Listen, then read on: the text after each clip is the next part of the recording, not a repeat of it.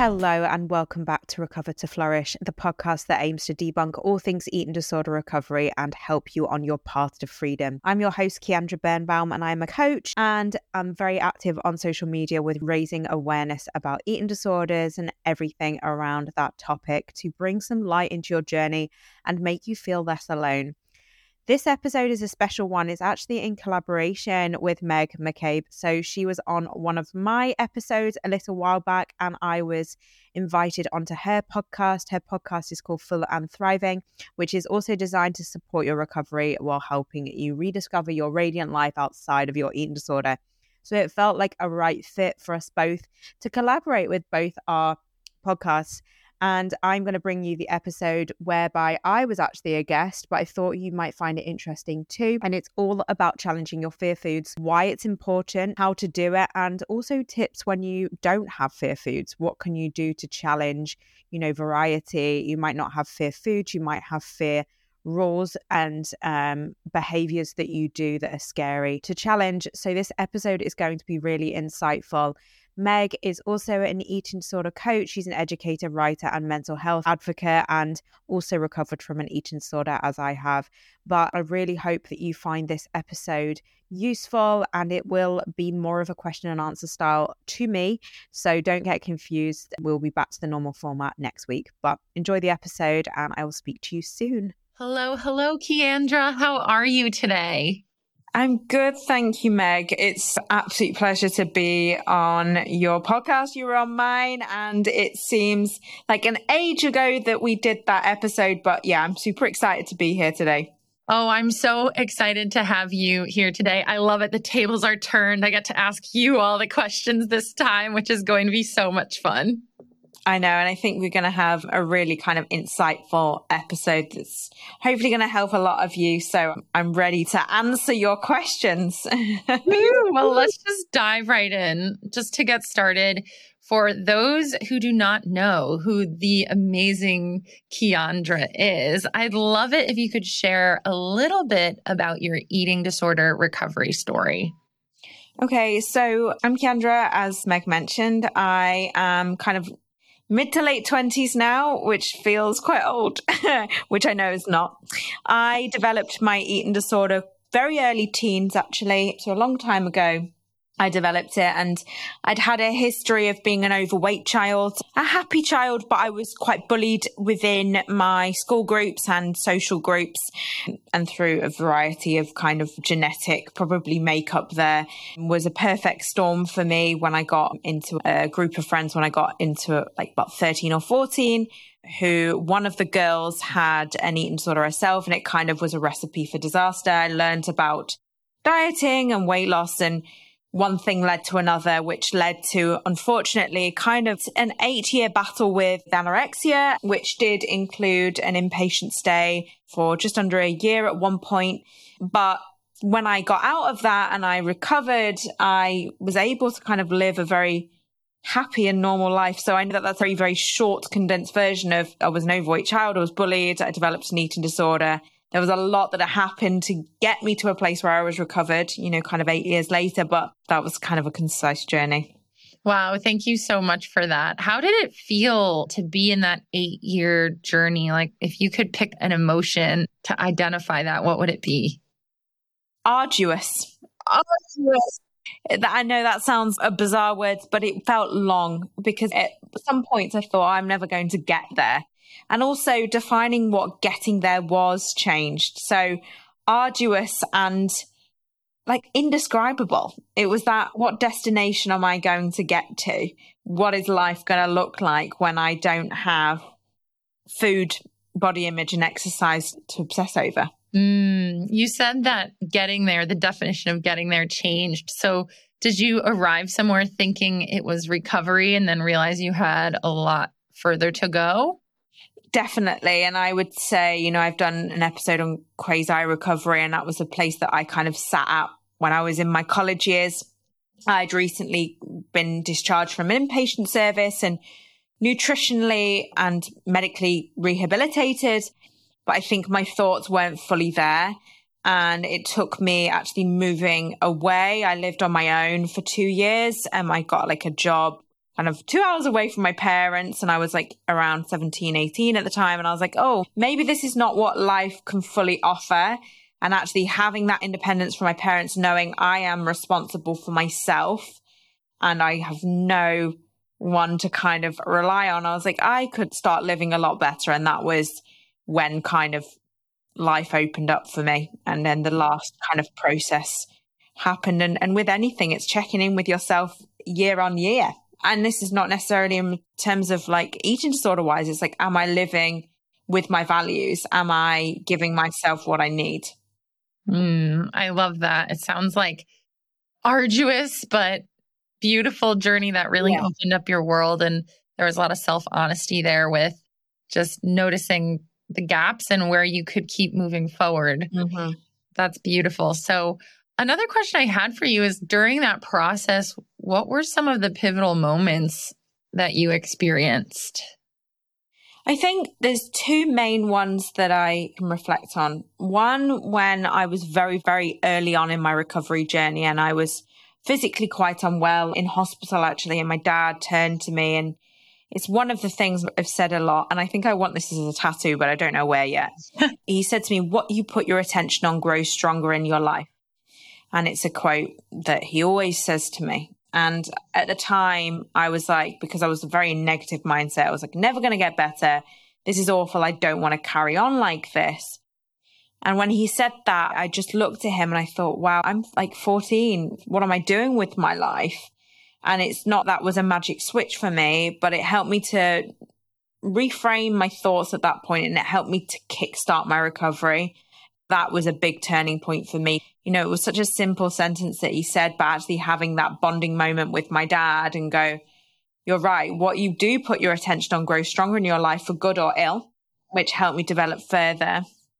And I think as well, the next point that was big for me was I wanted to prove a point that I was sick enough. And that was through various things that, you know, I d- discovered with the National Health Service here in the UK and not being viable for treatment. I didn't fit the criteria at that point. Then I developed my eating disorder further and, you know, got sick enough and therefore was admitted into inpatient. But when I got there, I thought, well, I don't want to be here. This is not the environment for my recovery. Actually, being in a community environment was a lot better. So that was a pivotal moment because I was like, I don't want this eating disorder. I don't want this identity. This sick enough identity was something that I'd created. And I know it, it felt so real, but actually, what was I achieving through this? What was I getting out of being in that setting where I felt sick enough. And I think that's something that I say to everyone. It's like, don't wait until you're sick enough. Yes, sometimes services are unfortunately very cutthroat with these are criteria, but that doesn't mean that you can't start recovery. And it's not relying on other services to make you feel validated because it doesn't achieve anything. Yeah. Wow. That's really powerful. And I know so many listeners need to hear that is don't wait till you get to that point where the world can validate how sick you are, right? Some people never get to that point and you don't want to be there. I'm so glad that once you got there, you're like, this is not for me. I yeah. need to actually get better. So it sounds like you ended up really reversing and that mindset. Definitely. And I think you know, sadly, it's not for everyone. Some people get trapped within wanting to be sick enough. But what I always reflect on is like, well, I've only, you know, within the weight restoration process that I went through, is like, I was only gaining weight back that I should have never lost. Like, what did I achieve from all of this being, you know, losing weight, losing my identity? I lost everything. So, you know, I understood the role that eating sort of plays. Like, I do get it. And I actually made peace with it. It's like that compassionate part with me, be like, you kept me safe but I don't need you anymore. So what did I achieve from doing it? I maybe learned a lot about myself, but you know, I could part ways with it and go, okay, but thanks for keeping me safe, but I don't need you now. Mm, I like that practical lens layered on top of the compassionate lens. It's like, okay, I know I learned a lot from this eating disorder experience, maybe about myself.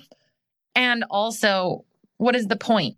of this and staying here any longer? And what did I gain from losing weight that I was just required to gain back? Exactly.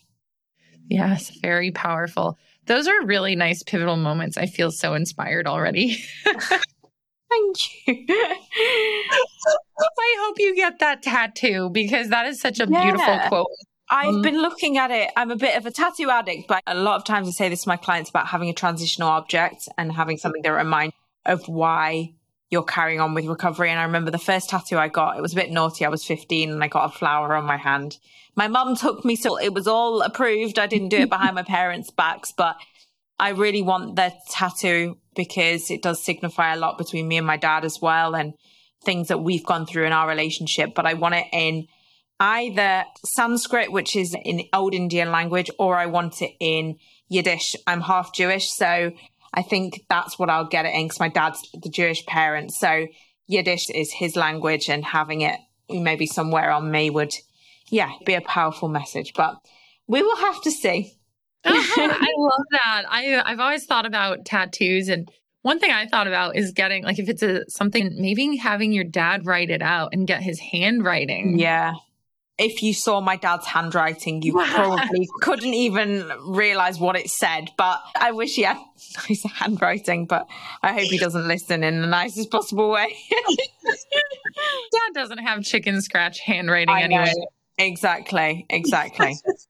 ah, well, that's a small little tangent, but I think I'd love to move on over to what we plan to talk about today, yes. which is fear foods and how to challenge your fear foods in eating disorder recovery. So let's just dive right into it.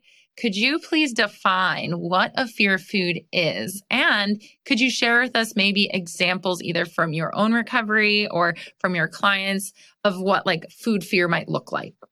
Okay, so I think in simplistic terms, a food fear is any food that causes emotional or physical anxiety related to it. Really, unless you have a sensitivity or you're allergic to a food, it shouldn't really cause any emotional kind of feelings to arise from it. So, for instance, I could give you an example of a fear food. And again, I want to make really clear that if you don't have fear foods in your recovery, that's totally fine. Not everyone does. Actually, everyone's fear foods looks completely different if you do have them. But for instance, you know, one for me was I'm trying to think back because I don't have it. It's really hard to think back because I'm like, I feared bagels. That was something that I feared at the time. Now, for reasons probably through diet culture and various other things, but that was something that I really feared. And, you know, if it was on my meal plan or if something suggested it, I would gain that anxiety, that provoke, like, I can't do this. This is going to mean X, Y, and Z, and having those thoughts come up. So, really, in simplistic terms, a food fear is anything that you view that causes you to have thoughts that you can't eat it, not because you necessarily don't like it, but because you fear the outcome of eating it. I think that's the best way. Yes. I think you did a really good job explaining that because you can actually really love fear foods. You just have the fear of eating it, right? So they taste good to you when you're recovered. You actually really would want that food. But in your eating disorder, they're foods that you are afraid of. And then also, you brought up a really good point, which is fear foods look different for everyone. And I don't know if you could vouch this from your end. I'm sure you can, but my client base, there are fear foods all across the board. Some people are afraid of, you know, kind of the more typical fear foods, which are maybe like fried food or like carby food or whatever. But there are also clients I have who are afraid of vegetables. Uh, for sure. And I think it's about negative associations that someone had created with fear foods, you know, and fears and things that could be, you know, in, in anyone else's terms, well, that doesn't make any sense, but it makes sense to them. You know, actually, my range of fear foods were actually quite small. I had fears of other things that, you know, and that didn't, for me, make me any less valid. It just made my experience different. And I think that's important to note as well. Right. I love that piece as well. I was kind of the same camp as you. I didn't have specifically like foods that made me afraid, but I had rules around certain foods mm-hmm. and limitations around foods, yeah. like quantities and things like that. Yeah. So those kind that kind of like edges into food rules and how to challenge food rules as well. So if that comes up today, we could talk about that a little bit too. but I think you did a great job kind of setting the stage for us here. As far as challenging fear foods goes, when do you think it's the right time to have someone start challenging fear foods in recovery? Okay, so the first thing on my tongue was when's not the right time to challenge fear foods? But then my logical brain came in. I think it's very important to rule out any refeeding risk if that is what you're experiencing and you've come from a restrictive background. If not, you know, obviously it's just making sure you're medically stable and regularly eating to start off. Mm-hmm. I think in my experience and how I work with clients, it's having that ground work there already. So, for instance, if one is not following a regular kind of meal structure, it might not be the best time to start challenging all the fear foods because actually it's kind of like the baseline is not there. But let's say that the baseline is there and one is like eating regularly and enough, then I would start challenging fear foods as soon as possible because it helps to rewire the brain sooner rather than later. Mm-hmm. I completely agree. I think that regularity needs to be there, that adequacy needs to be there. And then you can start challenging the variety and all of the fear foods in that area. Because what I've found, and there are moments where people who aren't eating regularly will find it kind of fun and glamorous to challenge a fear food, but then they set themselves back because they end up restricting or compensating for trying that fear a little yeah. too early before they were ready. Yeah, for sure. And you don't want to create compensatory rules around fear foods being like, well, I can only challenge it if I don't have like my dinner or, you know, and, and actually that only feeds the eating disorder further. So regularity is really important and not seeing it as, well, this is instead of. Right, exactly. Yeah. I think with social media, there's so many influencers out there who are recovering and they'll be like, I ate this like cheeseburgery thing and like it's the first time they've had it in a while but you know they're not eating regularly. And so you wonder you know what did they do to compensate for that? And that's why the regularity is so important. But okay let's talk about the tips that you have for challenging fear foods. And feel free to just take up space with this. We can talk about them one tip at a time. Okay so I use kind of an exposure and categorization method. You probably might do the same or similar. So, what I would do with a client is ask them to kind of list their fear foods, as many as they can think of, even fear situations, but let's think about foods for this piece. And then I'd ask them to categorize it into three categories. So you've got the most scary column, the middle scary column, and then the least scary column. And then I'll ask them to number them so for instance, in, you know, in each three column, one to 10, which seems the most scary in this, you know, mm. give it a mm. rating. And so, you know, to be kind and fair, we'd start with the least scary. And then we'd start actually with the number one. So the number ones would be the most manageable. So let's, for instance, if number one was brown rice, I'm taking, I'm picking some from thin air. I'd then say, okay, let's set a time and a date where we're going to challenge it. When are we going to put in this fear food challenge? Then I've got kind of like a step by step guide to go through. Mm-hmm. And that would be you rate your subjective fear that you think you're going to fear before, during, and after. So you actually rate your fear after doing it. And then you try and line up your prediction to what actually the fear was that you felt. Mm and then put like a reflection of actually how did this get on. With all of that, it would be maintaining mindfulness techniques, breathing techniques, and having a positive distraction to do during or after. I much prefer after because we're trying to create a mindful eating environment when you can eat these fears without, you know, compensating in distraction activities. And I wouldn't ever say, well, you've tried it once. Now it's ticked off the list that wouldn't be the case. It would be, okay, how do we incorporate this to be a kind of once you've done it, let's do it again. Challenge, repeat, challenge, repeat. But we then add other things from the list. So, for mm. instance, in one client session, you could set two challenges. The next week, it's like, okay, like, how do we incorporate these challenges and then add something else in? Mm. And then kind of have this rolling snowball effect. And the goal is that, you know, and eventually the fears that were not once there will be eradicated and it will just be a neutral food. Mm-hmm. I love the little ranking system that you've created. I've heard categories. I like how you're ranking it within the categories. And then you also mentioned predictions of how scared you're going to feel, like you think you're going to feel versus how scared you actually feel. And overall, what are the results of those assessments?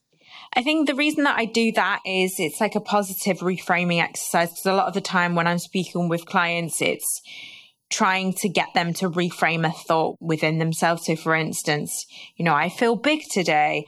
It's like, okay, but what's an alternative argument for that? But actually, by having evidence that's like black and white, it's like they can literally see, okay, I feared the worst outcome, you know, would happen. I thought I'd feel super scared, but actually, in actuality, it wasn't as bad as you thought. So therefore, it gives them evidence to back up. Actually, the next time I do this, it's not as bad as I thought it would be. So therefore, that reframing or an alternative thought is already created for you. It's real rather than imagined. Mm, that's, I think that's such a great way to kind of battle the eating disorder, right? Is building evidence against the claim, which I think we talked about on your show when we yeah. challenging eating disorder voice. So that's brilliant. When it comes to challenging a fear food in general, what are some of the key components around challenging fear foods that might often be overlooked? I think the environment is really important. A lot of the times, you know, the people that we're with or the time of the day or the situation actually plays a big part into the first kind of times that you're challenging a fear food. I know for me, environmental setup is very important and it will continue to be for the rest of my life, I think, about having something that feels safe, you know, being in a place that you feel that you can express your true self and that you're not going to be judged and that you have a compassionate person around you. So, you know, set yourself up in a time that's not maybe the first time in a, a busy restaurant environment. You're in your home, in your dining room with your, you know, a loved one or your parent or carer, etc. And I would always say have somebody as well being around you, I think is positive as long as you, you know, obviously some people don't have that person and that's totally fine, you know, but have somebody you can reach out to at least to know you've got somebody there as a support person because challenging the fears alone can feel very isolating and your eating disorder can make you back out. Mm, so true. Having that person there will help a little bit more with accountability yeah. too. For sure. Mm, mm, love that. You also mentioned self care. Why do you think that's important when it comes to integrating that into challenging fear foods? I think because one does not realize how emotionally taxing it is to challenge their own mind. And especially when it comes to mm. foods, because I think, you know, you're consuming something that, you know, you've actually seen as a threat, which is going to cause anxiety. You know, I remember in the early days, I was like, not only exhausted from recovery, but exhausted from the fact that I was challenging so much. It was a hard work. Mm-hmm. So actually incorporating self care just ensures that you can you know, replenish your energy stores, not necessarily, I'm not talking about nutritional energy stores. I'm talking about mental energy stores here, um, as well as physical, obviously. But yeah, it's really important to have something that you can lean back on, be that mindfulness activities, coloring, you know, having a bath, reading a book, you know, sitting in nature, using tools that can feel more grounded. Yeah, I completely agree. I feel like those self care tools are kind of like burnout prevention tactics, right? Like recovery is so mentally draining, physically draining, but mentally you can feel exhausted. And if you're not feeling your best, it's so much harder to keep challenging yourself. Definitely. Mm-hmm. Mm-hmm. All right. So, also, I'm very curious and let me know your thoughts on this, but I have so many clients who are sometimes afraid to challenge themselves because they're afraid of quote unquote failing, right? And so sometimes there are moments where people set a challenge for themselves with food and they don't necessarily eat the food or reach the goal. And what do you have to say to people who maybe feel like they failed the challenge? Failure is a mark of success. I know that sounds bizarre, but we as humans will all fail at times in our lives, either professionally or personally. And failure just means that you can get back on the horse and do something better the next time. And even if you have that mindset of, oh, I failed, what's the point? It's actually thinking you made the first intention to challenge it. So that is a win in itself. And okay, you know, that's not the goal. And it's not seeing it as a setback. It's saying, okay, the next time I do it, I know why I did, you know, struggle to meet the goal is thinking, what can I do better next time? And with every failure, I don't like to call it a failure because I don't think there is failures. I think there's setbacks and challenges. With every setback, it's thinking, okay, this is going to propel me further. And can I do better next time? And what needs to be in place for me to be able to achieve my goal next time? Mm-hmm.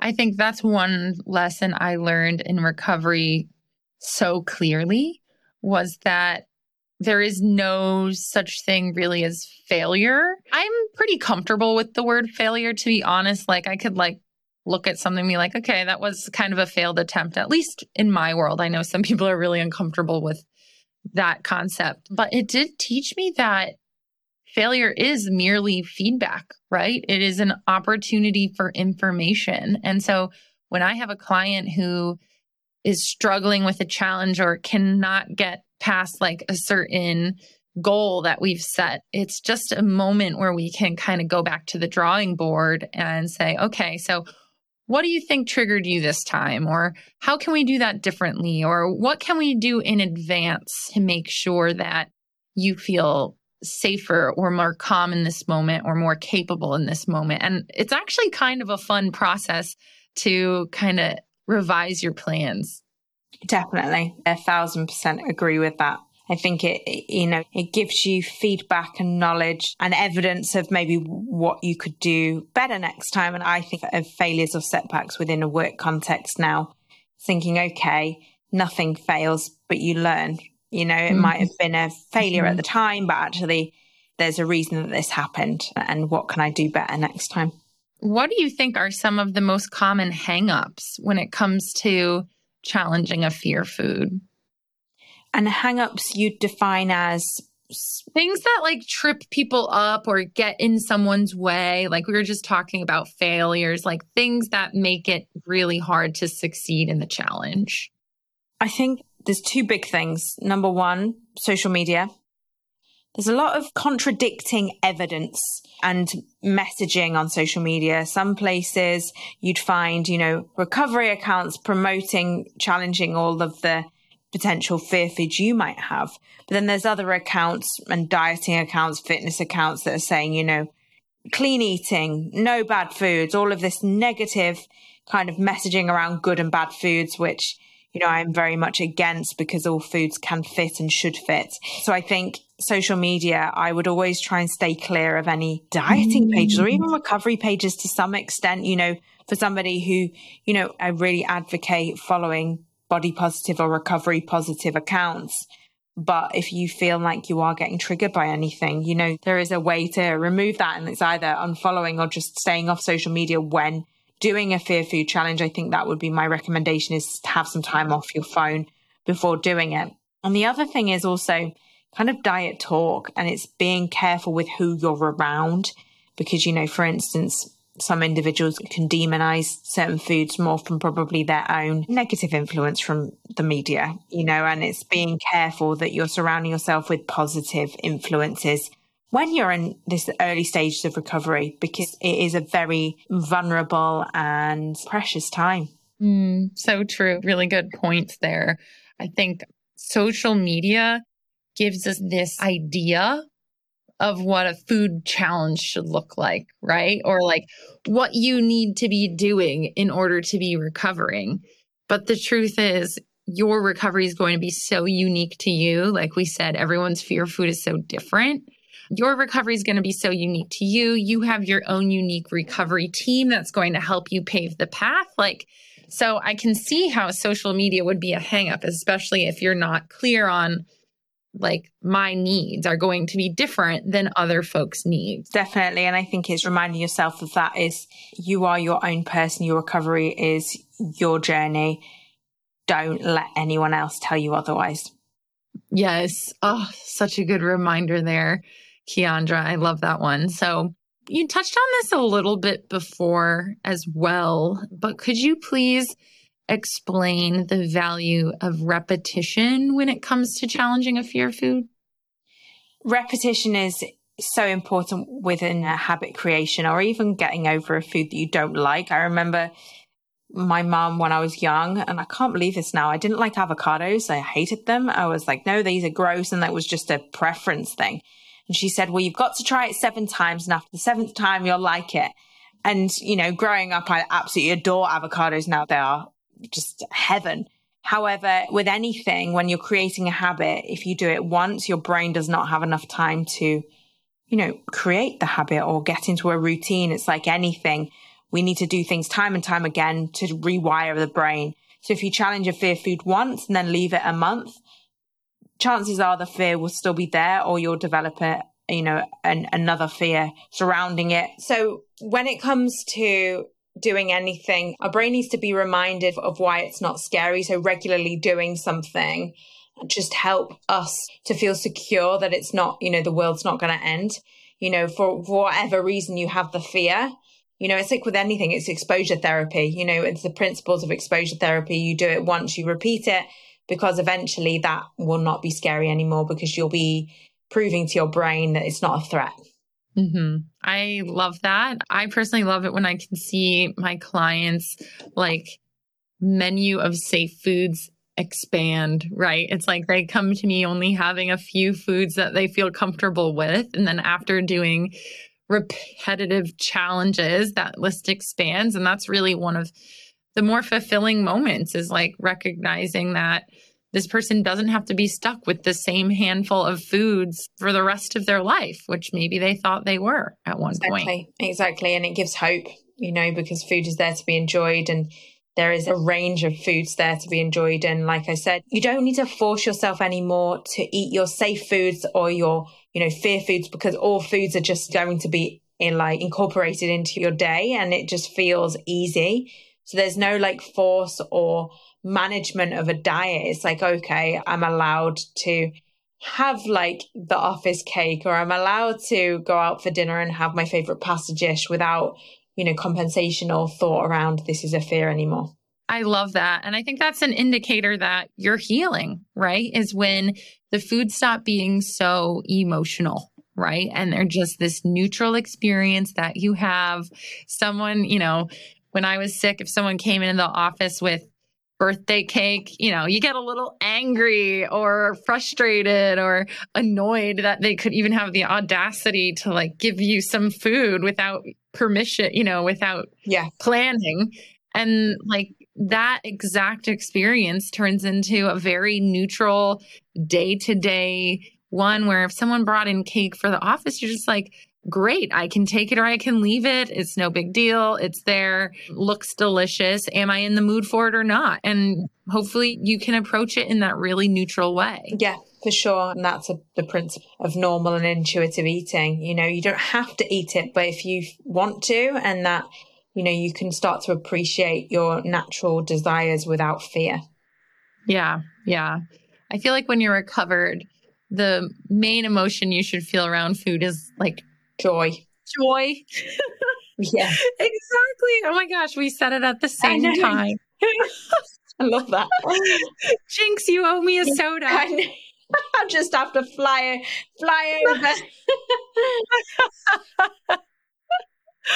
I didn't know if you knew about that term or not. That little There's one in that I know is like Jinx padlock. You're it. That was a UK thing. If you're listening from the UK, maybe that's just me, but That's so cute. Yes, I think joy is the main emotion around food. And then there's neutrality, mm. right?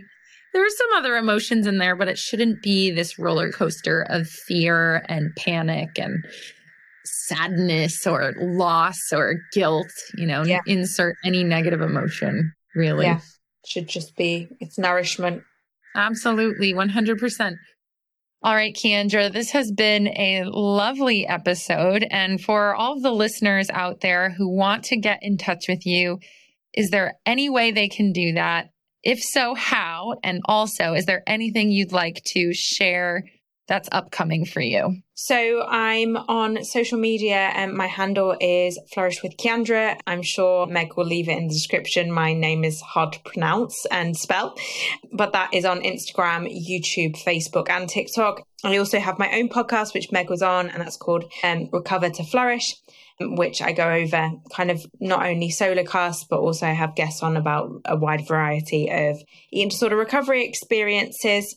I am an eating disorder recovery coach myself. I offer one on one coaching at the moment. My waitlist is full, unfortunately, but I will be bringing out group coaching in the next three to six months. So it'll be a more affordable and accessible way to access coaching. And so keep your eyes on my socials for that because it's super exciting. Amazing.